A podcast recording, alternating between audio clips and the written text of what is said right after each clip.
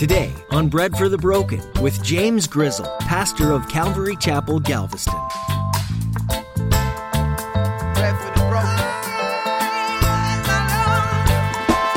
When Jacob did let go, Judah blossomed as a result of that. He was able to finally step up and say, Hold on, this one's on me. I'm going to lead this family, I'm going to do what's right. So it's almost as if Jacob hadn't let go, Judah might not have been able to do that. Let go, trust the Lord. You might have a Judah in your life, and you're like, I don't know what's wrong with this kid or what's going to happen, but let go and just watch what the Lord can do. Often we try to take control of our lives in ways that the Lord doesn't want us to. We dig deep and we power through when all He really wants is for us to let go. In today's message, Pastor James shows us what happens through Judah when Jacob lets go. Judah begins to take on the responsibilities that God wanted for him. He's in the line of Jesus, but it took years and many setbacks for him to be the man God wanted him to be. Is there a Judah in your life? Maybe their time to shine is just around the corner. Now here's Pastor James in the book of Genesis, chapter 43, with today's edition of Bread for the Broken.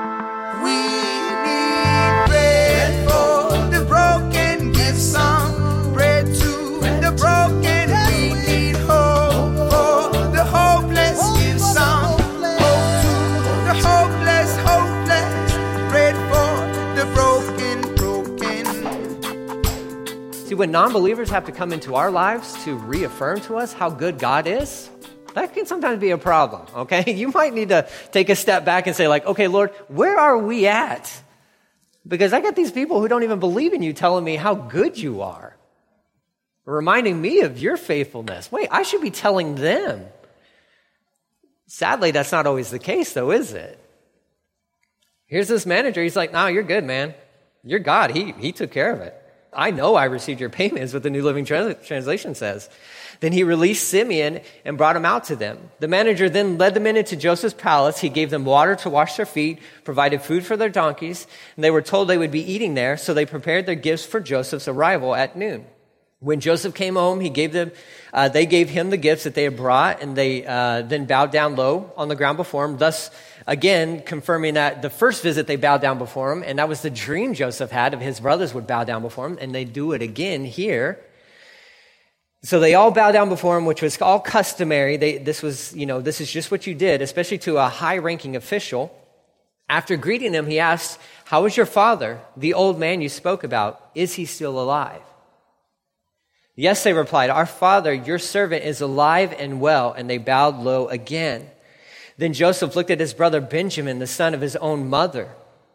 Is this your youngest brother, the one you told me about, who is probably around 23 years of age at this point in time? Okay? May God be gracious to you, my son. Then Joseph hurried from the room because he was overcome with emotion for his brother. Technically, in the Hebrew, what that means is he wanted so badly to embrace his little brother. That's what it, he was so overcome with emotion. He was so filled with joy. There's my little brother. We share the same dad, we share the same mom. There's my little brother, and I want so desperately to just to cancel all this and just embrace my little brother. But he had to keep his cool. He had to keep his composure because again, he's run some tests for, on his brothers, but he still needs to figure out exactly where these guys are at. So he bails. He runs out of the room, just takes off. Um, it says he, he hurried from the room because he was overcome with emotion for his brother. He went into his own private room where he broke down and wept. After washing his face, he came back out, keeping himself under control. Then he ordered, Bring out the food. The waiter served Joseph at his own table. So there's three tables. Joseph has his own table, his own food. His brothers were seated at a separate table, and the Egyptians who ate with Joseph sat at their own table because Egyptians despise Hebrews and refuse to eat with them. Yeah, this whole thing has been from the very beginning, okay? This whole like one group of people is better than the other, it all goes back to the beginning. They didn't know how to solve it back then. We, we know the solution. It's Jesus. Jesus is the only one who can really break through all the nonsense, whether it's racial or thinking one group's better than Jesus breaks through all that stuff. It's a level playing field with him. Men, women, we're all at the, level, the what they say, the ground is level at the foot of the cross, right? But even back here in Egypt, the Egyptians hated, these guys. They despise these guys. And especially that they, you know, they're shepherds and all that stuff. We'll see that. You'll see that read through Moses' story. But they hated these guys. And actually, at the end of Genesis, we'll talk about that too. But so you got the Egyptians, you got Joseph, and you got his brothers. Here's the crazy thing Joseph told each brothers where to sit, and to their amazement, he seated them according to age from oldest to youngest. And they're all like, What in the world? Do you know the odds of that happening? It's like one in 40 million. His brother's like, Who is this guy? Again, the alarm should have been going off of like, okay, he knows about our dad, he knew about Benjamin, and he knows our birth order. They're just like me. They're probably like looking at the food and drooling, being like, man, can you believe where we're at? Like, wait, what birth order? What? Oh, yeah, that's kind of cool. Whatever, but look at this food. Um, just totally distracted by other things. And Joseph filled their plates with food from his own table, giving Benjamin five times as much as he gave the others. So they feasted and drank freely. This would be another test on his brothers. If he gives Benjamin more than what they get, how would they respond? How would they respond? Will they respond with envy like they had concerning him? Would they mistreat their younger brother because he got more? See, he's testing these guys. Where are they at? When his brothers were ready to leave, Joseph gave these instructions to the palace manager. Fill each of their sacks with as much grain as they can carry and put each man's money back into his own, into his sack.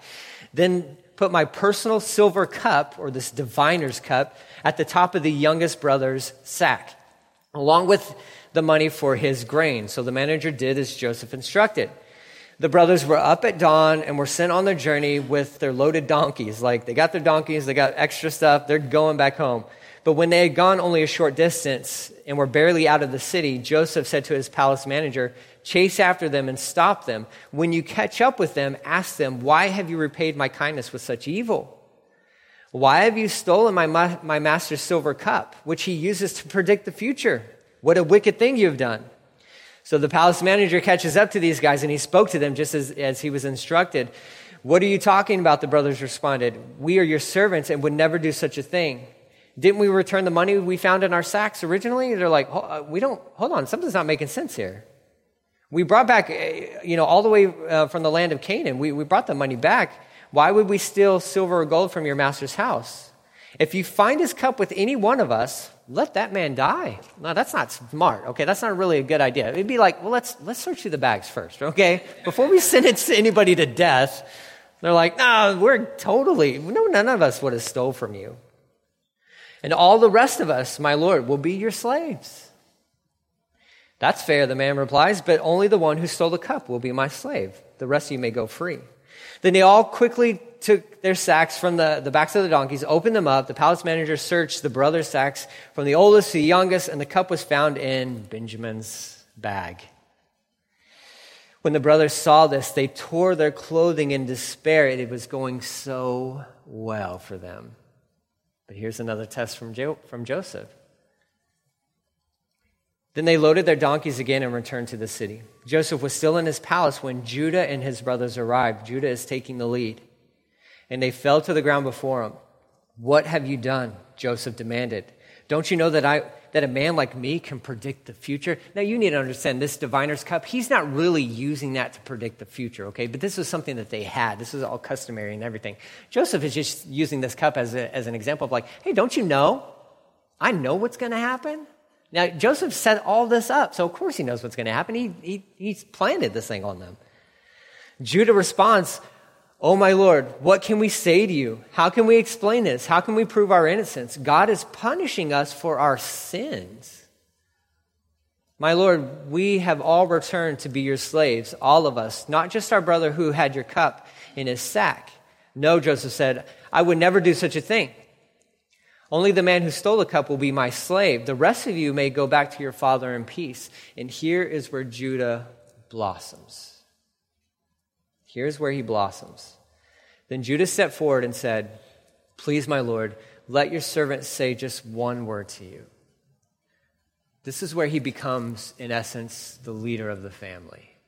It's been a long journey for Judah, and he's made some terrible mistakes. But it's in this moment where he steps up. This is leadership. Leadership rises up when it's needed when it's absolute needed. None of the other brothers were going to step up. They couldn't, in one sense. Judah, Judah was going to be the guy who steps up and says, Hold on, hold on. If I may have just a few words with you. He goes on to say, Please don't be angry with me, even though you are as powerful as Pharaoh himself. I recognize your authority, I recognize your power.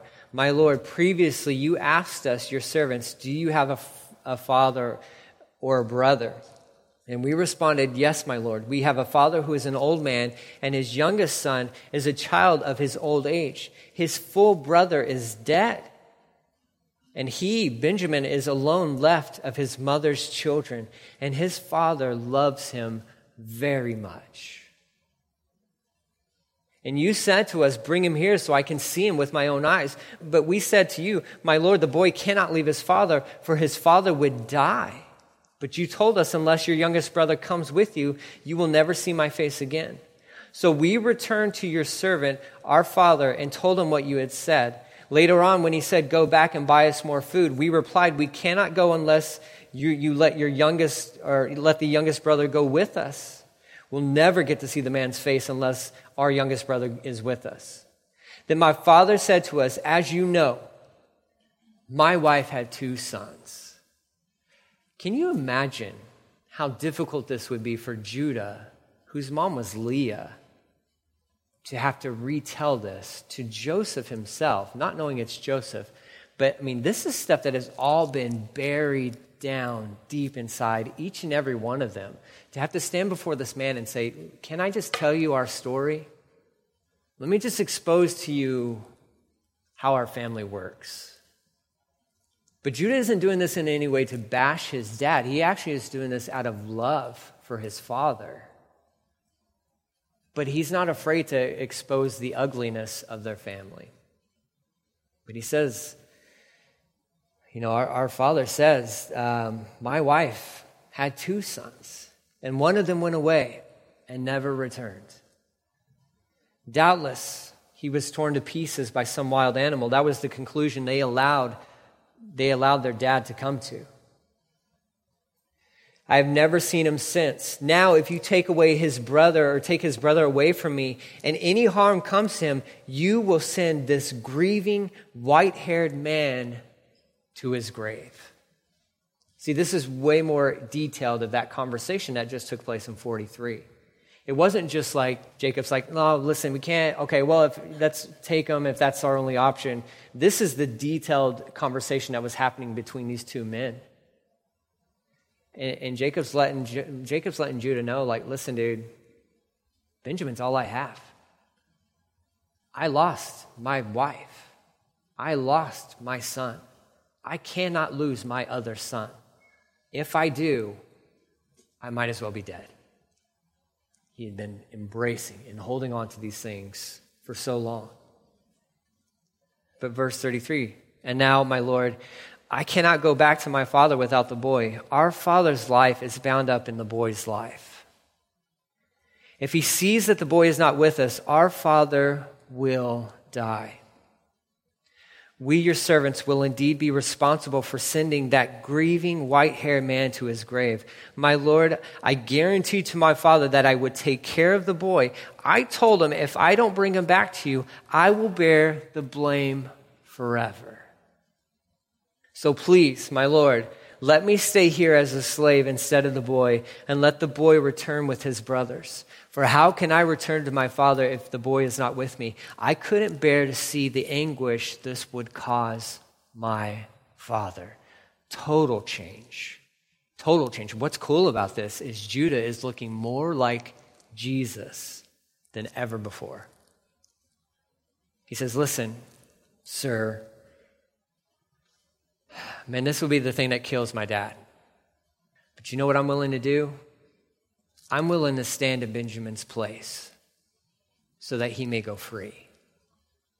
I'll take the punishment for all of them so that they may be free. Judah stepped up big time. He's blossomed, he's bloomed, and, and it's, a, it's an amazing thing. It's a, what a great transformation in, in a, such a chaotic and messed up family. I mean, you got Joseph. Joseph is like legit. Joseph is awesome. I mean, he's just walking with the Lord and just sweet. It's cool as can be. But here, the rest of his family, we don't know much about Benjamin. We, don't, we have no clue like where he's out in all the mix, but we know that the rest of his brothers are totally messed up. But finally, when needed most, Judah says, All right, enough with the nonsense. Enough. My dad, he's not thinking straight. He's not thinking right. He's just so focused in on himself. And, and when we're going to die, we're going to starve to death if somebody doesn't step up and do something. And, and Judah was like, I'm, t- I'm stepping up. Dad, Send him with me. You can trust me with him. And they get worked into this position, and it doesn't look good for them because, I mean, all the brothers, I don't know if they were all willing to go back and offer themselves as slaves, but Judah, for sure, was the one who stepped up. The other ones probably would have been more like, oh, we'll, we'll take our chances with dad, right? Like, yeah, in fact, if our dad dies, well, then the inheritance is ours and we'll split it out. We know that this was a lot of their character. They weren't the best of men. So if you think about it, some of these brothers may have been like, oh, Judah, hold on, dude. Dad kicks the bucket. We get everything. So it's fine. It wouldn't be unfair to think that that probably was a thought going through their brains. Not Judah's. Judah's like, listen, we can't do this. This has to stop here. This news will kill my dad, and I cannot bear to see him crushed again. The first time it was my fault, and the first time it was a lot of Judah's fault. He was the guy who was like, you know what? Let's just get rid of him. And Judah is just owning up to it all, says, listen, man, we're here standing before you in this mess because something that I did a long time ago. And I hurt my dad. I hurt that guy. I cannot do that again. Let me take Benjamin's place. Look at verse 1 of 45. Joseph couldn't stand it any longer. There were many people in the room, and he said to his attendants, Out, all of you, get out. so he was alone with his brothers when he told them who he was. Then he broke down and wept, and he wept so loudly the Egyptians could hear him, and word of it carried quickly carried to Pharaoh's palace. I am Joseph. I'm Joseph, he says to his brothers. Is my father still alive? Where's my dad? Where's my dad? Get my dad here. I'm Joseph. Now, you have to put yourself in this story. You have to be the fly on the wall watching their faces as this revolutionary news has just been dropped on them like a bomb. For 20 something years, these guys are like, Joseph's dead, man. And they're carrying around this guilt and all this stuff. And then Joseph's like, guys, surprise, it's me. I don't know what he did to like reveal himself in one sense. I don't, maybe he was wearing a hat, maybe he was wearing glasses and he's like Superman. He takes them off and he's like, whoa, Superman. Like, oh, it's me, it's Joseph. Like, I don't know what it was, but it clicked. And their response is, is priceless, but his brothers were speechless. They were stunned to realize that Joseph was standing there in front of them. Can you imagine the emotions, the mixed emotions that were going on? Number one, there's got to be like, there's, there's just this amazement. And then as you're processing all the stuff of like, wait, no, wait, you're dead, but now you're alive. And look at you. My, my goodness, you're, you're the man in Egypt. And then you got to process through the fact that, like, I wonder if he's mad at us. Because they'll, they'll even wrestle with that later on. They'll, they'll be like, man, I think he's going to get us. They still carried around that fear. But then, I mean, just this, this eruption of emotions that would be happening of like, you're, you're Joseph. Dude, you're alive. This changes everything. This changes everything. I mean, in one sense, it's, it's like just thinking through the resurrection of even Jesus' followers. He told them, Listen, I'm going to die, but don't worry, you'll see me in a couple of days. It's cool. I'll, I'll be, we'll be all right. And they were like, Wait, you're going to die? But even when he showed up on Sunday, you know, revealed himself to them. They were all like, Whoa, like, Oh, you're alive. Yeah, I told you I was going to do that. But that, that just like living in that, that grief and, and just that understanding of like, man, Joseph's gone. But no, but now he's here and he's right in front of us. And it's amazing that, you know, and Joseph was testing his brothers and testing his brothers. And then finally, finally, Judah steps up and he's like, listen, man, we did a bad thing. We sinned. We sinned. We sinned against our dad. We sinned against our brother. We sinned, and we are here in this mess because of a mistake that I made. Put it all on me. Put it all on me. That was the thing for Joseph where he's like, game's over. Game's over. These guys are different. And for sure, Judah was different. Everything has changed. He's like, surprise, it's me. It's Joseph. I mean, I, I don't know about you guys, but like I said, when I study through this, I really just try to put myself in the story as if I'm a participant there, just watching and walking through these things with these very real people with very real emotions and wondering, like, man, what would I be doing? I would be losing it. I would be probably, I don't even cry that much, but I'd be bawling my eyes out, like, holy cow, like, what in the world is happening? Is this like candid camera? Like, what's, am I being punked or like, what's going on here? Is this, it's like undercover boss. It's like, wait, hold on. No, you're Joseph? Like, how is this? Okay. But what does that mean? And that's what they're left with. That lingering question for the brothers is like, oh, but wait a minute. What does that mean for us? Because he's alive and he wants to see dad. I wonder if he's going to tell dad what we did to him, right? Joseph's not like that. He's not like that. Eh, never a word, never a word to his dad. Never a word. He forgave and he forgot in one sense. Not that he ever forgot it, but like he moved on. He moved on. There are two things that I think we really, really could hold on to from those two chapters. Number one, it's learning from Jacob. You have to trust the Lord. Benjamin went to Egypt and it looked like a mess. God was in control and God was going to use that to get Jacob down to Israel to see his son, who once was dead but now is alive, and to save that nation. Let go and just trust the Lord. I know that's easier said than done. I know it's easier said than done. I almost don't like saying it because I understand how difficult it actually is to live that out. But it has to be said. Let go and trust Him. And the other thing is, man, look at Judah. Look at Judah. Look at the change. Look at the transformation. Look what happened. Look how he blossomed. When Jacob did let go, Judah blossomed as a result of that. He was able to finally step up and say, Hold on, this one's on me. I'm going to lead this family. I'm going to do what's right. So it's almost as if Jacob hadn't let go, Judah might not have been able to do that. Let go, trust the Lord. You might have a Judah in your life and you're like, I don't know what's wrong with this kid or what's going to happen, but let go and just watch what the Lord can do. Watch what he can do. We can all be amazed, all be amazed. I think he's done it in most of our lives.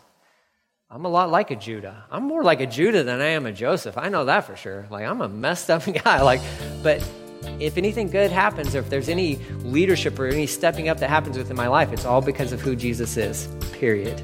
Period the